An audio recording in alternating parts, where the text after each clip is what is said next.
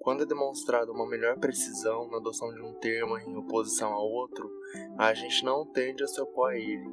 Um exemplo bem claro foi quase toda a Europa passando a usar Daesh para o que antes se referiam como Estado Islâmico, por conta do primeiro deixar mais clara a conotação negativa que a Europa tinha o dever de expor diante da ameaça que o Daesh representava para quase metade do mundo. Agora, é no mínimo discutível essa mesma mudança vocabular não ter ocorrido para se referir ao extermínio de judeus, predominantemente, na Alemanha nazista durante a Segunda Guerra. Lógico que a mídia foi um forte contribuinte em popularizar a falar Holocausto, por causa de uma série premiada do fim da década de 90 que tinha esse título e passava na TV aberta americana. Teve também um contexto histórico, da palavra ter sido usada por um monge para se referir a um evento parecido no século XII, que na coroação do Ricardo I, né, o Coração de Leão, como rei da Inglaterra, houve um massacre de judeus que tinham sido impedidos de acompanhar a cerimônia, mas foram até a igreja onde aquilo estava acontecendo do mesmo jeito, mas a palavra holocausto não deixa de ter uma conotação original bíblica que era o sacrifício de animais biologicamente maculados para pagar pelos pecados da pessoa que oferecia o animal. Tanto que no caso da coroação do Ricardo I, tinha ainda essa conotação que o assassinato daqueles judeus. Ah, e teve também o registro que um deles foi batizado à força. Aquilo tinha um simbolismo coletivo dos israelitas na Bíblia e na Torá oferecerem o Holocausto como nação e a Inglaterra tentou foi replicar isso nessa ocasião. Então, por conta de ainda não haver uma conclusão no debate entre funcionalismo e intencionalismo, e ainda mais por não haver uma justificativa que sustente a retórica de que o extermínio nazista foi um sacrifício de cunho religioso, a maior parte da comunidade judaica prefere o termo Shoah, que ainda hoje tem seu uso mais limitado. Agora, por mais desigual que sejam o evento que eu citei e o que está acontecendo agora, a nomenclatura Holocausto poderia ser facilmente designada a maneira com que o governo federal administra uma série de decisões com o propósito de matar o máximo possível de cidadãos enquanto se isentam da culpa, porque no nível mais raso, não são eles que estão matando, né? É a doença. Agora, a similaridade com o significado bíblico do termo está na maneira com que um grupo não tão diversificado de figurões que vivem coletivamente sob o anonimato, porque são referidos pela mídia como o mercado, como esse grupo se dirige à massa trabalhadora mandando ela para as ruas como sacrifício em prol da economia que não pode parar.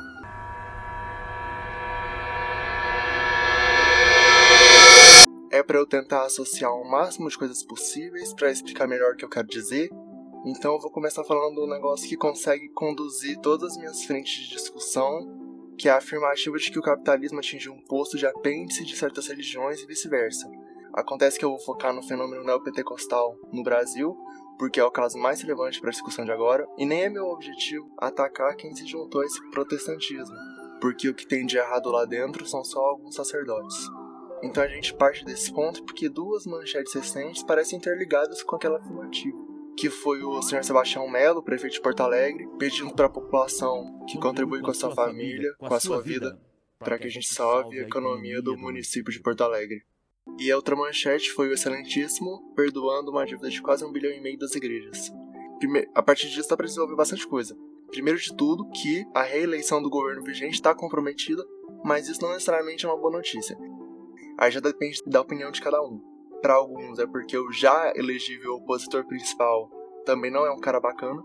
Para mim é porque eu concordo com o jurista do Rio, com o Casara, que adaptou algumas ideias do Pierre Dardot para dizer que a gente atingiu uma etapa do neoliberalismo em que os limites rígidos do Estado Democrático de Direito vão deixar de existir se esse sistema não for freado, o que realmente não está tão longe de agora, considerando que a participação de um certo Eduardo naquele circo forchaniano no capital estadunidense com certeza foi um estágio para ele aprender o que vão fazer no que vem, se ao menos tiver um segundo turno, além do aparelhamento da ABIN com o governo para monitorar seus opositores.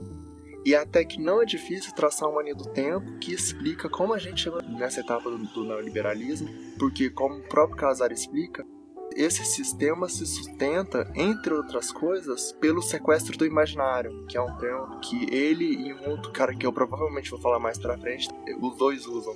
Um exemplo é o slogan da Thatcher, de que não se tem outra alternativa que esse é o único sistema capaz de prover riqueza para a humanidade quando ela atinge os atuais montantes populacionais, é um slogan que se justapõe certinho naquela fala do David Harvey de que é mais fácil imaginar o fim do mundo do que o fim do capitalismo.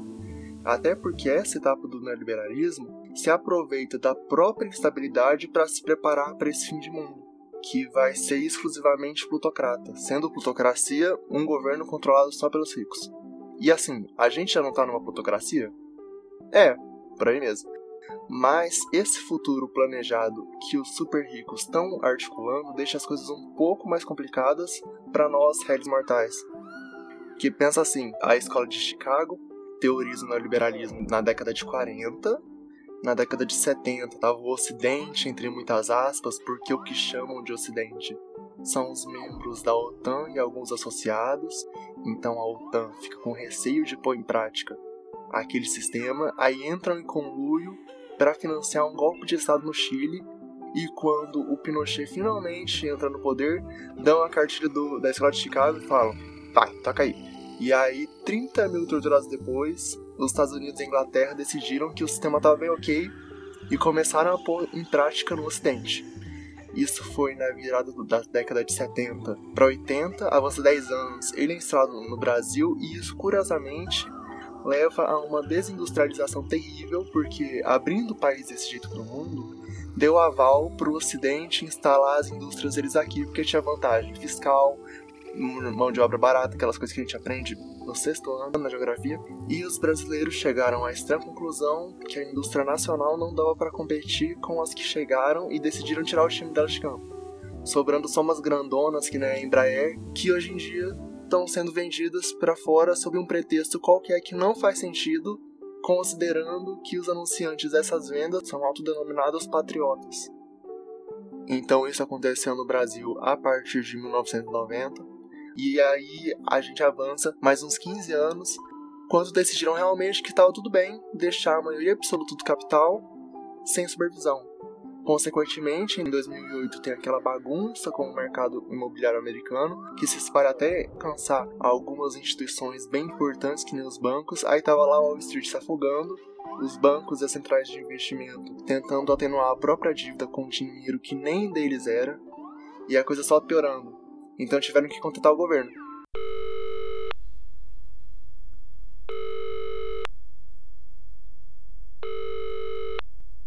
Oi, Estado, aqui é o Banco Lehman Brothers. Sabe que eu sou seu inimigo, mas só tenho isso aqui. Eu tava cuidando daquelas milhares de hipotecas de imóveis que agora não valem nada porque ninguém mais tá me repassando o dinheiro para pagar elas, sabe? Além de ter comprado 22 bilhões de dólares em imóveis que agora ninguém quer comprar porque também ninguém quer pagar as hipotecas que eu vou ter que tomar conta, sabe? Então, agora eu tô com uma dívida de 700 bilhões e tô precisando que vocês me ajudem porque eu só tenho 7 bilhões em dinheiro, porque todo o resto do meu capital é especulativo. Eu juro que vou declarar falência depois para não ter mais que encher seu saco. Ah, sério? Vocês me ajudam? Ah, beleza então. Obrigado, Estado, por salvar um dos maiores símbolos do mercado financeiro, do neoliberalismo, mesmo a gente falando o tempo todo que é o mercado que vai se autorregular.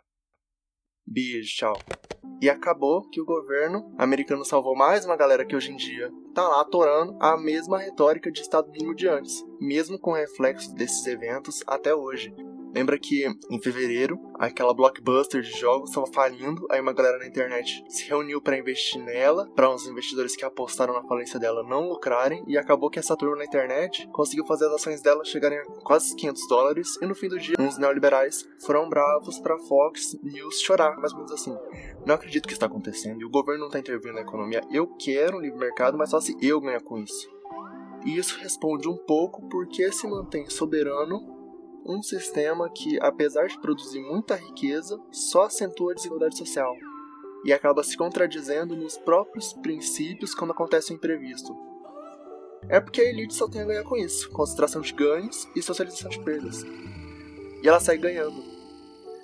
Tanto que só no fim de março os banqueiros brasileiros deram o primeiro pio contra o Bolsonaro e não tem nada a ver com as mais de 350 mil mortes foi só porque os ativos deles não valem mais como antes, porque ninguém tá afim de investir num país em que corre o risco de ninguém consumir o produto deles, o produto, o produto deles, porque até lá vai estar tá todo mundo morto. Mas lógico que não vai ser todo mundo que vai morrer. A questão é que quem tem mais possibilidade de sobreviver também são os que têm mais capital, que sobrevivam os plutocratas. O fim do mundo até que vai ser bem agonizante, mas os momentos finais vão ser a maior oportunidade de lucrar da história, que é o grande plano do Elon Musk, por exemplo, que ele está sempre dizendo que o objetivo da Tesla é ser a líder tecnológica no apocalipse enquanto se desenvolve o projeto paralelo dele, que é a tal Comuna em Marte. O problema é que o público-alvo dos negócios dele é bem restrito aos seus colegas super ricos. Fica aí achando que ele vai aumentar a oferta do Tesla Roadster para o poder de compra de você, atual proprietário de um Palio 1.8 2006. Essa parcela alienada das massas, que confia que os bilionários vão fazer alguma coisa por eles, é outra razão para o neoliberalismo ter ido tão longe. Principalmente considerando que eles enganam a gente desde o primeiro dia, Musk, por exemplo, é um grande referencial do self-made man, que saiu do anonimato, vítima de bullying, para ser o homem mais rico do mundo, e que você, cidadão comum, também pode alcançar esse patamar. Mas o cara nasceu herdeiro de uma mina de esmeraldas na África do Sul. A família dele fugiu de lá quando acabou o apartheid, percebeu que não ia dar mais para explorar a mão de obra negra da mesma forma que faziam antes. É um cara que só em 2015 recebeu do governo americano um subsídio de 5 bilhões, enquanto se mudava para o Texas porque ela não cobra imposto de renda nenhum praticamente. Curiosamente, foi só a partir dessa época que ele realmente ficou conhecido, porque até lá, mesmo dentro do nicho dele, o Musk era só o carinha do PayPal. Ah, ele ameaça todo funcionário que sugere sindicalização e promoveu um golpe de Estado na Bolívia, que só agora está sendo reconhecido e condenado. Mas ele com certeza vai passar impune. O Luciano Huck, que tem uma história parecida, ganhou dos pais uma fábrica têxtil em Brusque e para transformar em franquia, pegou emprestado do BNDES o equivalente atual de uns 75 milhões de reais. Por isso que é bom reiterar. Esse é um sistema que necessita contradizer os próprios princípios no primeiro sinal de que as expectativas não serão alcançadas. O importante de denotar isso é porque a reeleição está comprometida, assim como o Estado Democrático de Direito. Essa última quinzena foi regada de paranoia de que talvez aquela crise nos ministérios palacianos fosse presságio de um alto golpe, e nesses cenários pós-democráticos é importante identificar como que a gente chegou nesse ponto e estimar o que pode vir em seguida, que no caso seria um Ctrl-C Ctrl-V do que acontece com os países que passaram por guerras de libertação pela OTAN. O primeiro passo foi a tática francesa de militarismo revolucionário, de evitar confronto direto, porque isso valeria de uma série de artifícios que só ajuda a distinguir o inimigo. Sem isso, você não tem necessariamente exército de território, e o dito inimigo acaba sendo toda uma massa difusa que eventualmente se torna toda a população, exceto quem já admitiu estar ao lado do governante. Daí parte para o afogamento de resistências. Antigamente se tinha tortura física, hoje em dia é tudo verbal. Nos dias que um membro do governo não faz uma declaração horrorosa, pelo menos se tem as milícias virtuais neutralizando qualquer diálogo possível. Lógico que a tortura demora infinitamente menos para alcançar a exaustão desejada aos opositores. Mas o projeto de governo do Bolsonaro que ele deixa elipsado é de longo prazo. Então, esses três anos, contando também o ano, o ano de campanha, todo dia com cortina de fumaça, apologia à tortura, fake news, recusa ao diálogo com a imprensa, recusa debates, tudo isso é focado em diminuir a disposição de grandes massas oposicionistas a se mobilizarem igual aconteceu, por exemplo, em 2013. Lógico que é a última coisa a se sugerir na nossa situação de calamidade, mas também é loucura acreditar que panelaço e nota de repúdio possam ser enxergadas como medidas drásticas na medida do atual possível. Ainda assim, eu não acho justo condenar alguns grupos opositores por não conseguirem ir além desses protestos mais passivos, porque é consequência desse projeto a degradação do psicológico, mas aí eu já levo em conta uma tese de um trio que eu acho bem massa da USP, que é o Vladimir Safatli, o Christian Dunker e o Nelson da Silva Jr., que tem uma trilogia de livros. Ah, e o Safatli, inclusive, esse ano lançou na Mostra Tiradentes um filme ensaio muito legal com o, o Jean-Claude Bernardet, chamado Hashtag Agora o Que.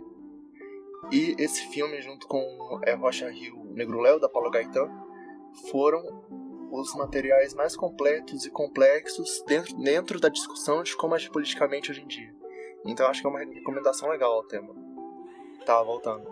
Então, nessa, nessa trilogia de livros, dos três, eles argumentam que a renovação do vocabulário psicopatológico, ou seja, o surgimento e espalhamento de novas doenças psíquicas, é correlato à ascensão do neoliberalismo e a essas táticas de mudança e manutenção social, a que eu citei e outras paralelas que surgiram a partir de membros da OTAN que deixa as coisas um pouco mais complicadas quando está condicionado a um governante pós-democrático que nem o Bolsonaro. E quem sabe até seja justa a comparação dele com o Rodrigo Duterte, que é o presidente das Filipinas. Acho que é um paralelo coerente, porque os dois tiveram processos correndo na Corte de Justiça Internacional. Apesar de não desejar que o processo de um acabe do mesmo jeito que o outro, porque o Duterte resolveu a situação dele anunciando a saída das Filipinas da corte para atrasar a abertura do inquérito. E eu queria que do Bolsonaro tivesse um fim semelhante ao do Milosevic, tirando a parte da intervenção militar da OTAN. Então você tem um possível futuro réu de crimes contra a humanidade e os dois outros poderes que, por enquanto, possuem forças para se juntarem e conduzirem um processo de impeachment ou de cassação de chapa e simplesmente optam por não acatar nenhum dos vários pedidos de impeachment que chegam ao Arthur Lira. Dá para argumentar que essa recusa é uma, entre aspas, precaução da votação não entrar em consenso imediato e se der ruim, a força do Bolsonaro voltar a subir, principalmente porque a bancada do PSDB, que para nossa surpresa ainda é bem numerosa, ainda está muito em cima do muro e arrasta com ela uma parte boa da bancada ruralista e da bancada da bala. Só lembrar que o delegado Valdir era tucano até 2018 praticamente. Mas quando você vai ver, não tem momento melhor para impeachment do que agora. Quando a gente para para olhar, por exemplo, que a rejeição de administração já chegou nos 60%. E outra, a grande imprensa parece que está finalmente secando de esperança que as reformas do Guedes vão vingar salvo o Estadão e a Folha, que nos seus editoriais se limitam a fazer umas comparações nada a ver entre o Bolsonaro e a Dilma. Mas outra, Bolsonaro está devendo milhões pro Centrão com essa eleição do Lira, e a paciência deles para receber tá se esgotando. Perceberam que eu não citei o óbvio, né? O genocídio. Porque isso não é necessariamente enxergado como um problema. Porque apesar das UTIs hoje ser mais ocupada pela faixa etária dos 20 aos 40 anos, as fatalidades têm uma maioria absoluta nos idosos. E o que, que os idosos representam para o orçamento estatal? Dívida, pela Previdência. Mesma coisa os pequenos comércios por conta do microcrédito. Igual explicou a Nossa Excelência, senhor ministro da Economia, Paulo Guedes, na reunião ministerial de 22 de abril do ano passado, que ele falou que só vai ter benefício se eles só ajudarem as grandes empresas enquanto a economia estiver desacelerada pela pandemia além de parafrasear uma fala do mês anterior da sua aliada, a senhora superintendente de seguros privados, a Solange Vieira, sobre a concentração da doença, principalmente em idosos, reduzir o rombo nas contas da Previdência e, numa maior abrangência, corrigir os erros passados dessa administração e da anterior, do Temer. Basicamente, qualquer execução de política de austeridade terá péssimas consequências econômicas a curto, médio e longo prazo, exceto se você estiver numa posição confortável de elite. Por isso, agora estimulam toda a ação que levará à atenuação dessas consequências. Num vocabulário clerical, os pecados do governo vêm sendo limpados pelo sacrifício das vidas dos cidadãos. No Antigo Testamento, como que é denominado esse sacrifício que pode até ser feito em nome da nação? Exatamente, Holocausto. Sendo os nossos sacrificados justamente grupos que demograficamente coincidem bastante com a totalidade dos católicos e neopentecostais praticantes, os idosos, os pequenos comerciantes e um outro grupo que eu esqueci de citar, mas são igualmente vistos pelo governo atual como um fardo que eles são obrigados a carregar, que são os beneficiários de programas sociais, então dá pra ver que é premeditada umas decisões iguais a do senhor ministro do STF, Nunes Marques, de liberar a realização de missas e cultos no Brasil inteiro na Páscoa. Daí volta pro questionamento: por que, que o Centrão não faz nada? Porque a grande mídia não se mobiliza com a mesma paixão com que se mobilizavam quando a Fiesp inflava pato gigante. Olha como, são, olha como são as coisas. Em 2014, o senhor editor executivo da revista Veja, Otávio Cabral, deixou a redação para ser um dos assessores principais da campanha presidencial do Aécio, que tinha como destaque um segmento comercial de 5 segundos que era exibido na TV, se eu não me engano, diariamente, e continha o seguinte diálogo: Oi, Oi seu Zé. Zé. Me dá, um, um quilo de carne. carne. Aí o açougueiro. Ah, tá aqui, ó. Aí o açougueiro coloca em cima do balcão uma cartela de 12 ovos dispostos numa grade 4x3 e continua. O governo tá dizendo que a inflação só cai se a senhora parar de comer carne e começar a comer ovo. Vai trocar a carne pelo ovo? Eu não, eu vou trocar de governo. A mudança é Aécio. Aí avança sete anos no tempo. último dia 22, a Folha de São Paulo publicou uma matéria que ganhou um grande destaque, que dizia que o ovo é o novo bife do brasileiro. Em 2014, a menina dos olhos da Folha era a senhora jornalista Vera Magalhães, que já estava na redação do jornal desde 97 e também já era esposa do Otávio Cabral, Será que durante a produção daquela propaganda ela chegou a dar um toque no marido? Tipo, Otávio, você e a Aécio estão pensando muito pequeno. Você não vê que o ovo pode virar um novo bife do brasileiro? Óbvio que não. Que coisa, né? Como que a Folha, que desde a sua criação sempre foi considerada um jornal tão pró-oposição, agora faz dois pesos, duas medidas para Dilma e pro Bolsonaro, empregando tantos eufemismos e receitas de fim do mundo para as consequências mais terríveis da necropolítica desse último. Aí eu já acredito que seja adequado resgatar uma citação que o Safatli colocou naquele livro que eu citei dele há uns minutos. É basicamente um trecho de uma entrevista de 81 do Friedrich Hayek, uma das quatro grandes referências da escola austríaca no século XX, em que ele pega de exemplo o governo Pinochet, do qual ele ajudou a recrutar financiadores, admitindo que prefere uma ditadura neoliberal do que uma democracia sem ela. No fundo, no fundo, Arthur Lira não acata nenhum pedido de impeachment, nem a grande imprensa, com críticas mais duras a ele, induz o Lira a fazer isso por conta de um pensamento semelhante ao do Hayek. Pai que a longo prazo essa tolerância imprudente representa a maior flexibilidade dos limites do neoliberalismo que passa a tomar forma de um sistema ainda mais cruel. A gente pega o grande clichê da literatura de esquerda brasileira contemporânea, Elite do Atraso, do Gessé Souza, nosso próprio Veias Abertas, e diga-se de passagem que eu enxergo a concentração fundiária e a gentrificação como os dois crimes perfeitos que existem, justamente porque até hoje não são considerados crimes, apesar de serem duas ações que prejudicam absolutamente todo mundo, exceto os seus agentes. Cabe aqui até citar um certo Dr. Nilson Ferreira, que teve sua tese de doutorado voltada à busca pelas razões socioeconômicas que motivaram o desmatamento na Amazônia, e o que ele descobriu foi que dos quase 800 municípios que a floresta amazônica abrange no Brasil, 60% do desmatamento se concentrava em 47 deles. E o que se tinha em comum nesses municípios era a concentração fundiária, e nas áreas de vegetação remanescente, nesses municípios de maior percentual de desmatamento, passou a aparecer bem mais espécies invasoras e parasitas, e em grande escala o volume dos fios voadores diminuíram. Então passou a acontecer com mais frequência o que rolou em 2015, com toda a parte do país que a massa de ar equatorial continental cobre, que foi a queda súbita dos volumes de chuva e volumes dos grandes reservatórios, igual de Cantareira, na Grande São Paulo.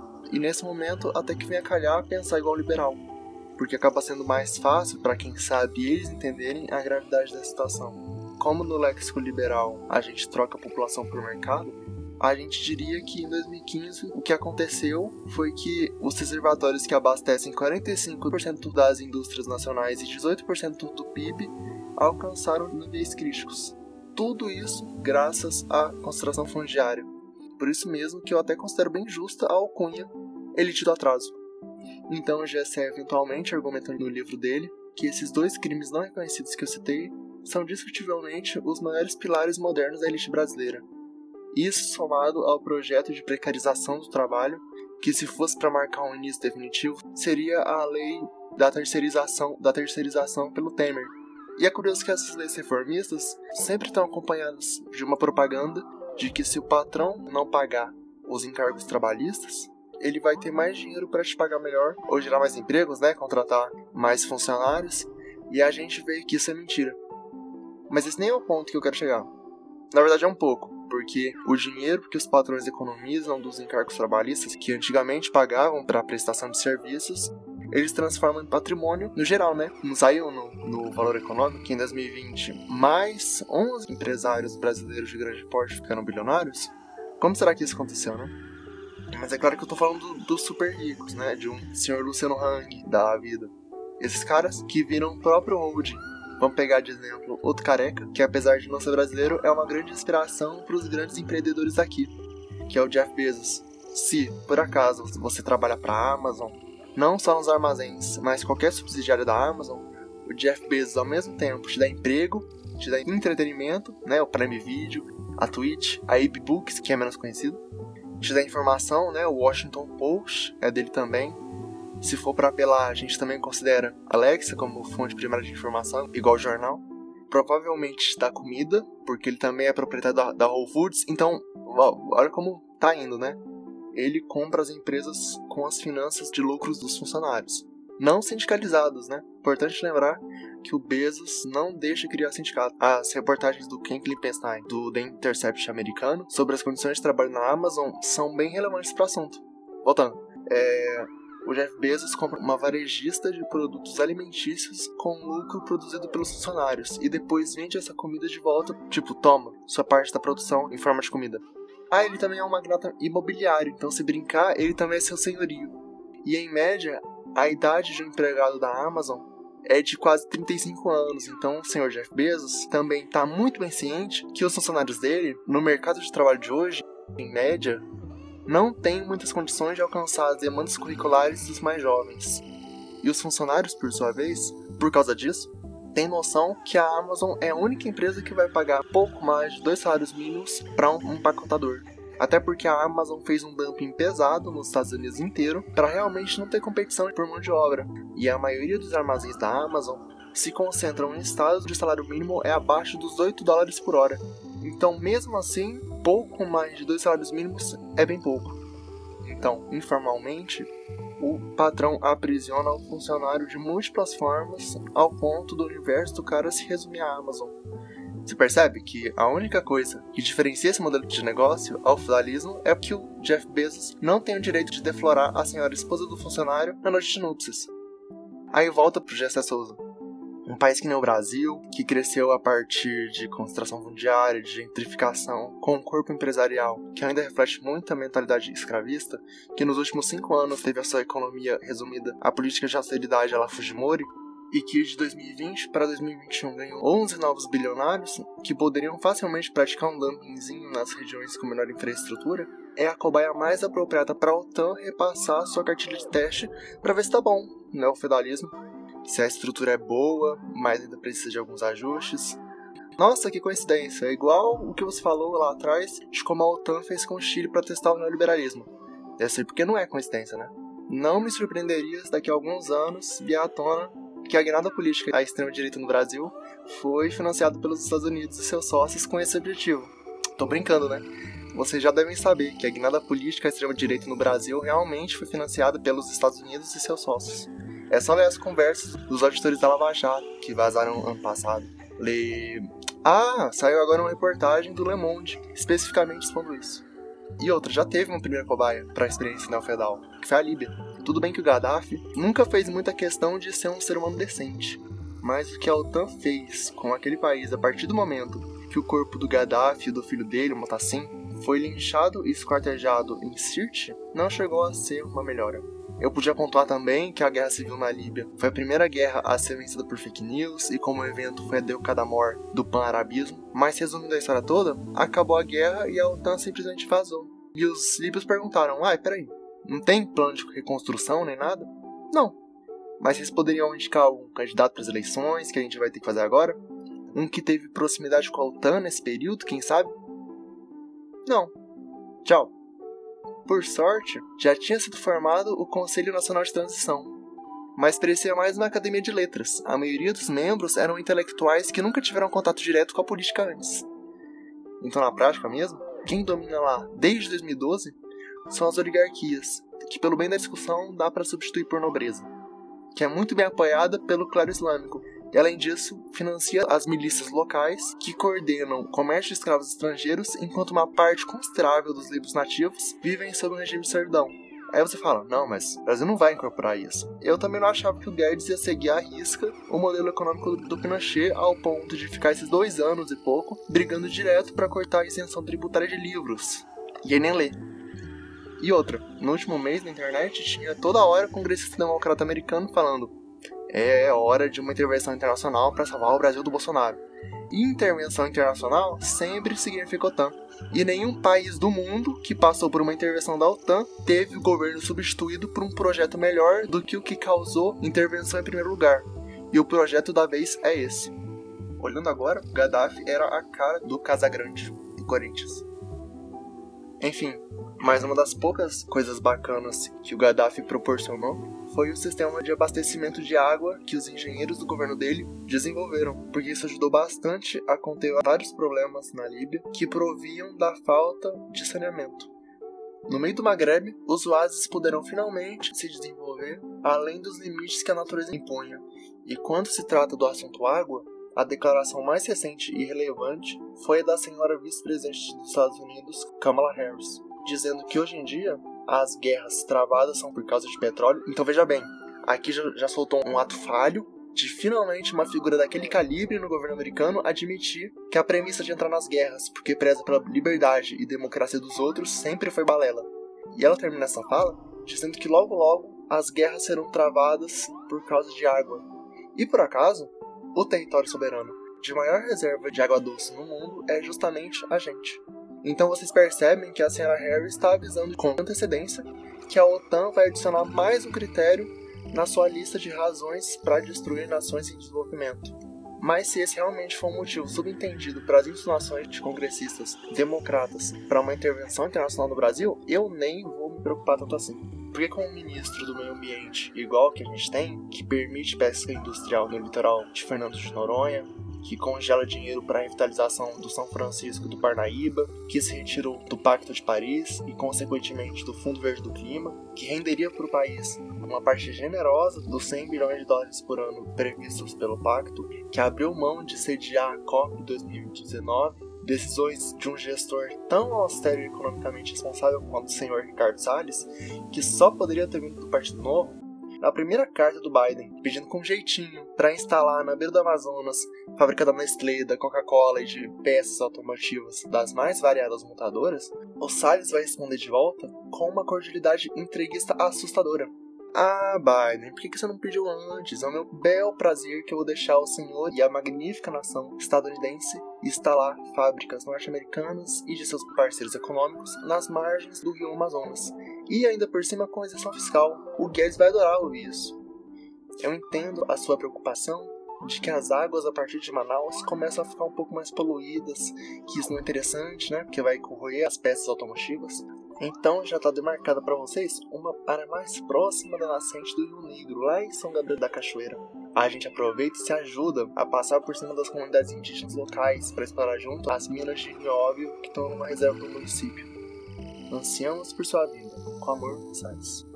Numa realidade paralela, onde o Brasil tem um governo verdadeiramente nacionalista, ele ia se aliar à China, Índia e Indonésia quaisquer outros países com grande reserva de água doce que não fazem parte da OTAN para liderar uma OPEP da água.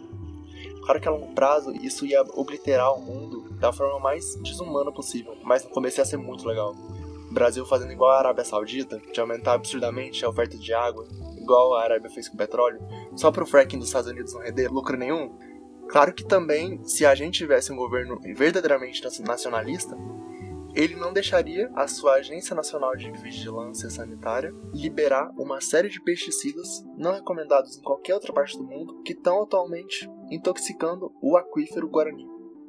Mas de verdade, dá para tirar muita lição com o modus operandi do Salles e de outros membros do alto escalão do governo que vivem em função de manifestar seu viralatismo.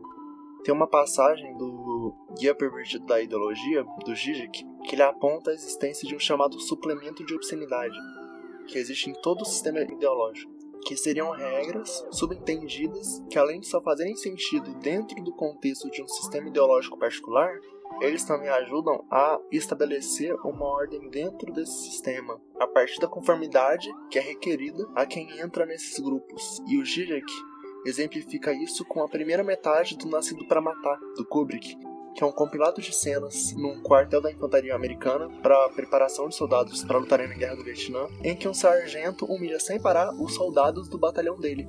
E em nenhum momento, quando os soldados vão se alistar, alguém avisa para eles que eles vão sofrer essa humilhação. Mas uma vez lá dentro, eles aceitam uma boa, porque percebem de cara que fazia parte daquele meio social específico.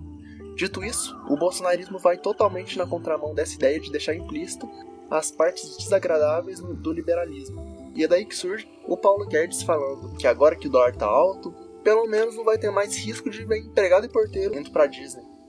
Teve também o, outra fala, que foi o voto do Bolsonaro na votação parlamentar do golpe de 2015, dedicado à Ustra, mas no campo não verbal, a gente também teve a honra de testemunhar o princípio mais preeminente do bolsonarismo, que todo mundo reconhece, mas ninguém lá dentro tinha coragem de mencionar, porque fazia parte justamente das regras não ditas do Zizek. E de repente, à luz do dia, logo o presidente faz impensável de expor esse princípio, que foi ele batendo continência para a bandeira americana e para o Steve Bannon. Sob as cortinas, sempre foi sobre isso, subserviência, fazer o Brasil voltar de ré para sua posição previamente delimitada na Nova DIT sabotando projetos de grande potencial das gestões anteriores, igual as empresas de construção civil brasileira virarem líderes da sua área no sul geoeconômico. Nisso eu não digo que a Odebrecht, a OAS e Andrade Gutierrez deviam se abster de qualquer culpa, mas é o que o Lula falou na entrevista recente dele para o Reinaldo Azevedo, que a Siemens, por exemplo, teve escândalos bilionários de corrupção no mundo todo e nunca quebrou. A Alstom, que quase tudo do metrô de São Paulo é da Alstom, descobriram que ela pagava propina para Petrobras, também não quebrou. Mas de repente, as empresas nacionais que tinham uma cota de maçã podre no seu quadro administrativo quebraram sem darem a elas uma segunda chance, diferentemente do que se faz no resto do mundo. Então, voltando, essa subserviência aos Estados Unidos de falso nacionalismo que execra o verdadeiro potencial do Brasil para ser um simples exportador de commodities ou um pedaço de terra a ser alugado na expectativa que num futuro incerto isso seja de alguma forma bom para o país, reflete uma nova mentalidade que está sendo vendida para o proletariado do mundo inteiro, mas é especialmente mais notável no Brasil. Porque assim, se tem dois conceitos que o Marx acertou em cheio foram de ideologia e alienação. A classe dominante que decide quem você é, e surpreendentemente, nos últimos anos, a gente viu se desenvolvendo muito rápido uma inédita subversão da ideologia, em que o patrão vende para o seu empregado a ideia de que ele, empregado, é um empreendedor. Uma ideia que é acompanhada de uma série de estímulos empreendedorismo inalcançável que torna alguns proletários mais suscetíveis à exploração. É a palestra do coach, o livro com palavrão na capa, a ladainha do trabalho enquanto eles dormem, o discurso meritocrático, é tudo já muito utilizado, mas com uma nova roupagem, porque os patrões brasileiros cobriram na década de 2000 o poder, por exemplo, das lideranças sindicais, então eles não podem bobear mais. Agora eles vão continuar te tratando como servo, quem sabe um dia até literalmente, que nem eu expliquei agora há pouco do modelo de negócios da Amazon, mas antes de tudo, eles vão te dar uma capa, uma coroa e um cetro para te fazerem pensar que você está no controle da situação. E já tem muita gente comprando essa ideia. Claro que para muitos, se juntar ao corpo de empregados de empresas que segue lemas como esse, que nem o iFood, é uma questão de sobrevivência. Porque a realidade é que o mercado de trabalho no país todo está pendendo rumo à informalidade. Que empreendimento privado de pequeno e médio porte vai contratar agora que até ministro da economia se recusa a ajudar eles. Eis o mercado se atribulando.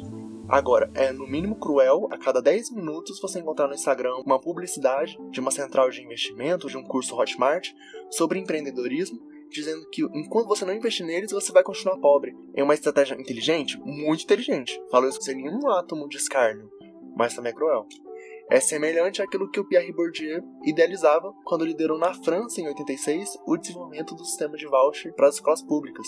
O cara transformou a educação, que é um direito básico, em produto e ainda falou para a população mais pobre que é a opção deles continuar oferecendo para os próprios filhos uma educação de má qualidade. Daí, hoje a gente tem que ler na internet que se você acha um produto de qualidade muito caro, é porque ele não é para você. Mas agora eu até confesso que eu saí demais pela tangente. Era para eu estar falando na questão da subserviência aos Estados Unidos. E dentro do contexto da Covid, as grandes manifestações disso foram a entrega do estoque de 2 milhões de comprimidos de cloroquina e o memorando do Trump pedindo para o Brasil não assinar acordo de compra da Sputnik 5. E o mais interessante de tudo Aí eu até peguei emprestado uma citação do Suassuna que eu usei no episódio passado, que ele uma vez disse que os Estados Unidos hoje em dia conseguem ganhar guerras gastando muito menos dinheiro porque basta exportar seus produtos culturais. E um dos filmes mais comentados nessa última década foi Interstellar. E a premissa dele é que os Estados Unidos vai gastar os seus últimos dólares num projeto arriscado de viagem no tempo e colonização de novos mundos, porque eles estão com medo de depender do agronegócio. Tem no filme mesmo um personagem que fala: viramos um país de fazendeiros, de covardes. O pesadelo dos Estados Unidos, pelo menos conforme proferido por uma das obras mais discutidas da sua mídia, é virar o Brasil. Por isso que é tão importante para eles essa hierarquia deles comprando soja da gente e a gente comprando automóveis deles. Sei lá, no final da frase, dá para substituir qualquer produto cotidiano de grande valor agregado. Agora, a maioria da população não está satisfeita com a situação do país hoje. E é a partir disso que eu começo a concluir toda essa discussão. O que, que dá para fazer a partir de agora? Do meu ponto de vista, não acho que seja muito, porque depende bastante da boa vontade de quem tem Bolsonaro como um colega de trabalho. Abriu agora a CPI da pandemia e como eu disse, Brasília está em áreas de concordância, pelo menos quanto a esse assunto. Mas o presidente do Senado é o senhor Rodrigo Pacheco, do DEM, que vai fazer de tudo para obstruir a comissão. E as chances dele ter sucesso não são tão baixas, considerando que ele é o presidente do Senado. E não é só ele que está indisposto a ajudar o país. A Folha convidou a senhora jurista Sylvia Steiner, que foi a única brasileira a integrar o Tribunal Penal Internacional, para falar que não existe base jurídica para caracterizar o presidente como genocida. Primeiro, que uma das definições de genocídio prescritas pelo Estatuto de Roma é a sujeição intencional de um grupo nacional a condições de vida com vista a provocar sua destruição física parcial total. Isso é o que está escrito no Estatuto de Roma. Então, como que isso não contempla o cara toda quinta ir nas lives dele e falar: Brasil, tome cloroquina, independente dos efeitos colaterais? Então eu tenho que discordar da senhora Steiner. E outra, a família Bolsonaro nunca se comprometeu muito para essa coisa de base jurídica. Só lembrar que eles perduraram a Lava Jato até o momento que a operação estava começando a encontrar base jurídica para investigar seriamente os três filhos mais velhos. Então, se a gente adota a mesma mentalidade que eles manifestam e decide considerar a palavra da juíza, sobra para a gente usar a retórica que eles mesmos adoram, derivado dos sermões do Malafaia, né, que demoniza a esquerda e os movimentos sociais. Tem até uma outra questão que a permissão do luto pesa um tanto bom na hora de determinar o genocídio. Tanto que quando eventualmente o presidente faz alguma declaração que simbolicamente, não tão simbolicamente, né, mas interrompe o luto, dá para notar que provavelmente por indicação dos, dos assessores, ele fica meio sumido nos dias seguintes. Igual foi na semana do São Messias, mas não faz milagre. Mas realmente a interrupção do luto parece que é um indicativo mais explícito quando está acontecendo um genocídio. Só lembrar que a Corte Internacional para os Crimes das Guerras dos Balcãs só se instalou depois de um ano do cerco de Sarajevo, depois que vazou as imagens dos bósnios enterrando os parentes mortos nas praças, o que não dava para acessar os cemitérios. Infelizmente, a AIA só vai criar ad hoc para o Brasil quando chegar a um nível parecido. Então, toda a mobilidade popular deve ser direcionada a reverter o que o Orlando Calheiros, de quem eu aprendi essa coisa do Holocausto Shoah, ele é um antropólogo importante da UFRJ e chama a questão que eu vou exemplificar de sequestro do imaginário. Ah, eu já citei o Casara, né? Que ele usa o termo também, daquilo que eu falei no comecinho, né? Que a Tati vivia repetindo que o neoliberalismo é o único sistema possível. Teve também o Estadão, né, ano passado, dizendo que a eleição do Covas é um indicativo que o tempo de aventuras utópicas está chegando ao fim. O Jordan Peterson falando que não tem como o ser humano se desvencilhar da luta de classes, porque hierarquias são inerentes em todo o reino animal, daí ele usa de exemplo como as lagostas vivem em castas, de certa forma. Mas se a gente olha para qualquer direção, o sistema está colapsando. Então não tem como não existir outra opção. Parafraseando novamente o Zizek, né? Agora uma fala dele no começo de 2012 do Tsipras, que foi eleito primeiro-ministro grego naquele ano. E o filósofo que ama analogias, faz esse discurso, que é meia hora só de analogia, e talvez a mais esquecível delas foi a que eu mais guardei na memória, porque ele cita Looney Tunes. Desde que eu soube a existência do Slavoj, eu passei a associar a dicção dele com a do Frajola. Ele conta como o projeto do Syriza, que é a coligação de esquerda grega, que lançou Tsipras como candidato, se assemelha muito com o que acontece em todo episódio de Coyote Papaléguas.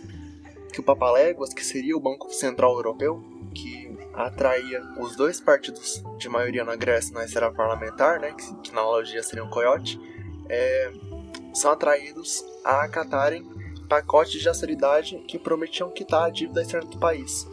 Daí o coiote junta as suas últimas forças para correr atrás do Papaléguas, né? Ele chega toda vez a sacar o garfo e a faca do bolso, enquanto estão correndo, e de repente o Papaléguas faz uma curva fechada para não cair no canyon. Mas o coiote não. Ele continua correndo como se tivesse chão embaixo dele quando não tem mais. Tipo assim, que o Banco Europeu uma hora ia despistar a Grécia, deixa agora ela por conta própria, quitando a dívida gigante para o FMI, mas contratando uma ainda maior com os juros dos empréstimos do Banco Europeu e ainda por cima reduzindo a qualidade de vida dos cidadãos. Aí eu não sei mais se o Zizek chegou a ver algum episódio do desenho, porque ele passa a contar coisa que não acontece. Mas, para completar a analogia, ele diz que no desenho, o coiote só percebe que está caindo quando o narrador avisa ele, sendo que no desenho, na verdade, não tem interlocução nenhuma entre o narrador e o coiote. Mas, pelo bem da analogia, a gente aceita. Então Zizek finaliza dizendo que o narrador é o Syriza, avisando que a Grécia vai cair no Canyon se ela não parar e perceber as intenções do Banco Europeu de despistar ela. Esse dilema exemplificado pelo Zizek não é tão diferente da situação atual de uma parte do povo brasileiro tentar desalienar a outra. Mas por que é tão difícil? Complicando um pouco a analogia, em que o narrador e o coiote são segmentos diferentes da população e o Papaléguas é o projeto atual do governo, se tivesse um interlocutor humano ao coiote, o coiote não entenderia porque um animal daqueles é incapaz de interpretar corretamente a linguagem humana, até porque ele não teria interesse em aprender português. Ao mesmo tempo em que eu vejo uma galera da esquerda sem o menor interesse de falar na língua do coiote. Então, assim, é muito fácil, inclusive bem divertido, você chegar num cara que ainda tem fé nesse governo e falar: vem cá, mas você é burro, você é muito imbecil, sabe? Um jegue mesmo. Mas isso também não muda a cabeça de ninguém. E essa pessoa vai da mesma forma chegar na urna e votar no esquisito. Ainda existe uma necessidade dos simpatizantes da oposição se manifestarem numa sintonia semelhante às expressões dos simpatizantes do governo. Não é criar um anti-terça livre, né, que vai postar fake news só que sobre o outro lado. O ideal seria aprender a subverter as principais estratégias das bases de governo do apoio. Então vamos falar dessas bases de apoio. Agora a gente vê a debandada das bases primárias aliadas ao Bolsonaro, né, os caminhoneiros, o MBL, né, que com a Marcha da Liberdade lá em 2015 foi a primeira potência virtual a jogar um holofote em cima da família dele, e agora fingem que nunca posaram para foto fazendo arminha com a mão. O mercado, que está drenando do presidente a última mamata possível com a lei do fura-fila, para dar um chá de sumiço agora que a CPI da pandemia vai ser instalada a polícia militar no geral não está necessariamente contente com o congelamento do salário deles através da PEC emergencial e está ameaçando retirada de apoio. Mas também tem que estar tá atento que quem comanda esses grupos não vai demonstrar apoio até chegar ao segundo turno contra o grande nome agora elegível da, da oposição. Mas aí é que tá. Quem são as bases de apoio que ainda não dispersaram? As igrejas, graças ao perdão fiscal que eu falei no comecinho, e o agronegócio, que são dois grupos fortíssimos, diga-se de passagem, que agora com o bolsonarismo em crise vão retomar a estratégia primitiva que concedeu destaque a essa linha ideológica em primeiro lugar, o pânico moral. Como que a gente pode usar isso a nosso favor para disputar domínio? A gente toma de exemplo o grande pânico moral instaurado na campanha de 2018, que se o Bolsonaro não fosse eleito, o Brasil ia virar uma Venezuela, e hoje em dia, tentar abordar o assunto com o cara que repetiu isso pra você lá atrás. Oh, mas você me disse aquilo lá atrás. Mas e agora que o gás daqui tá menos acessível que lá? O auxílio emergencial de agora tá abaixo da linha extrema da pobreza, que nem o salário mínimo de lá. O que aconteceu que a gasolina aqui tá dolarizada. Nem a Venezuela fez isso e olha que eles só se sustentam com petróleo, praticamente. Sabe?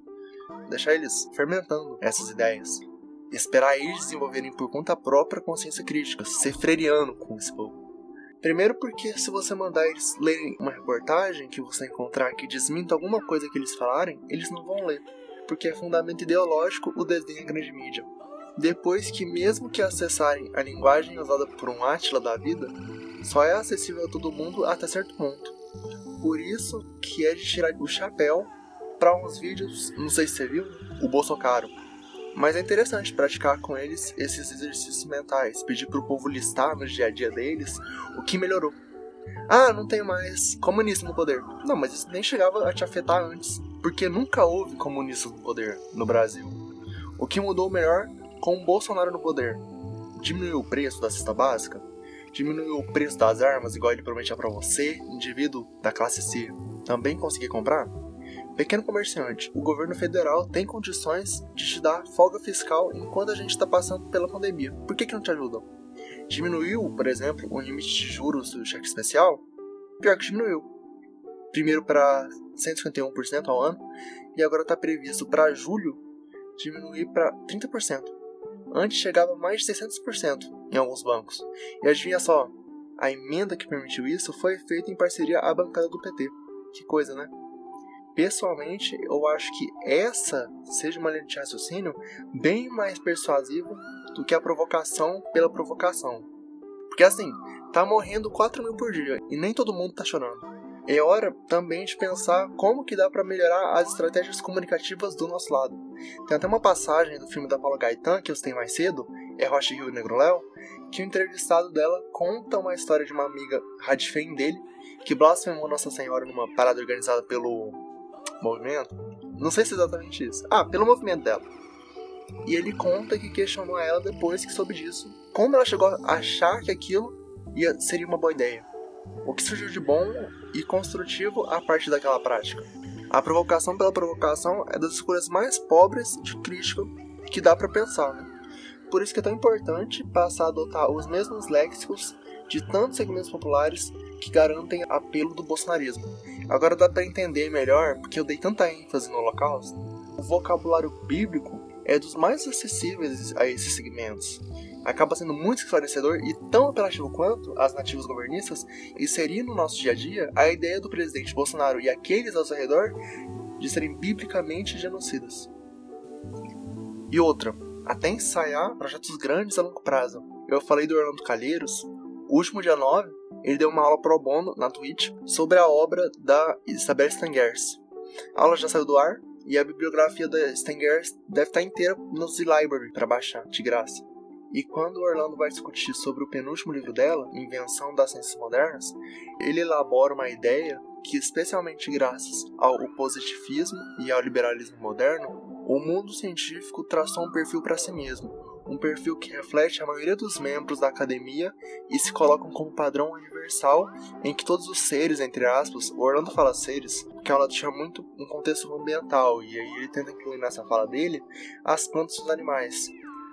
Que esses outros seres são desviantes do modelo padrão, que esses seres têm as suas existências resumidas a um serviço ou propósito pré-determinado por esse grupo dominante. Não é tão diferente do que eu falei no episódio sobre branquitude crítica. Acho inclusive relevante pensar se a gente não faz isso de vez em quando inconscientemente. Que eu vejo uns conhecidos meus tendo uns lapsos de misantropia que. Ah, o mundo tem que acabar mesmo. O ser humano só destrói isso aqui, a gente não merece existir. E cara, que proporção o indígena amazônico destrói o planeta?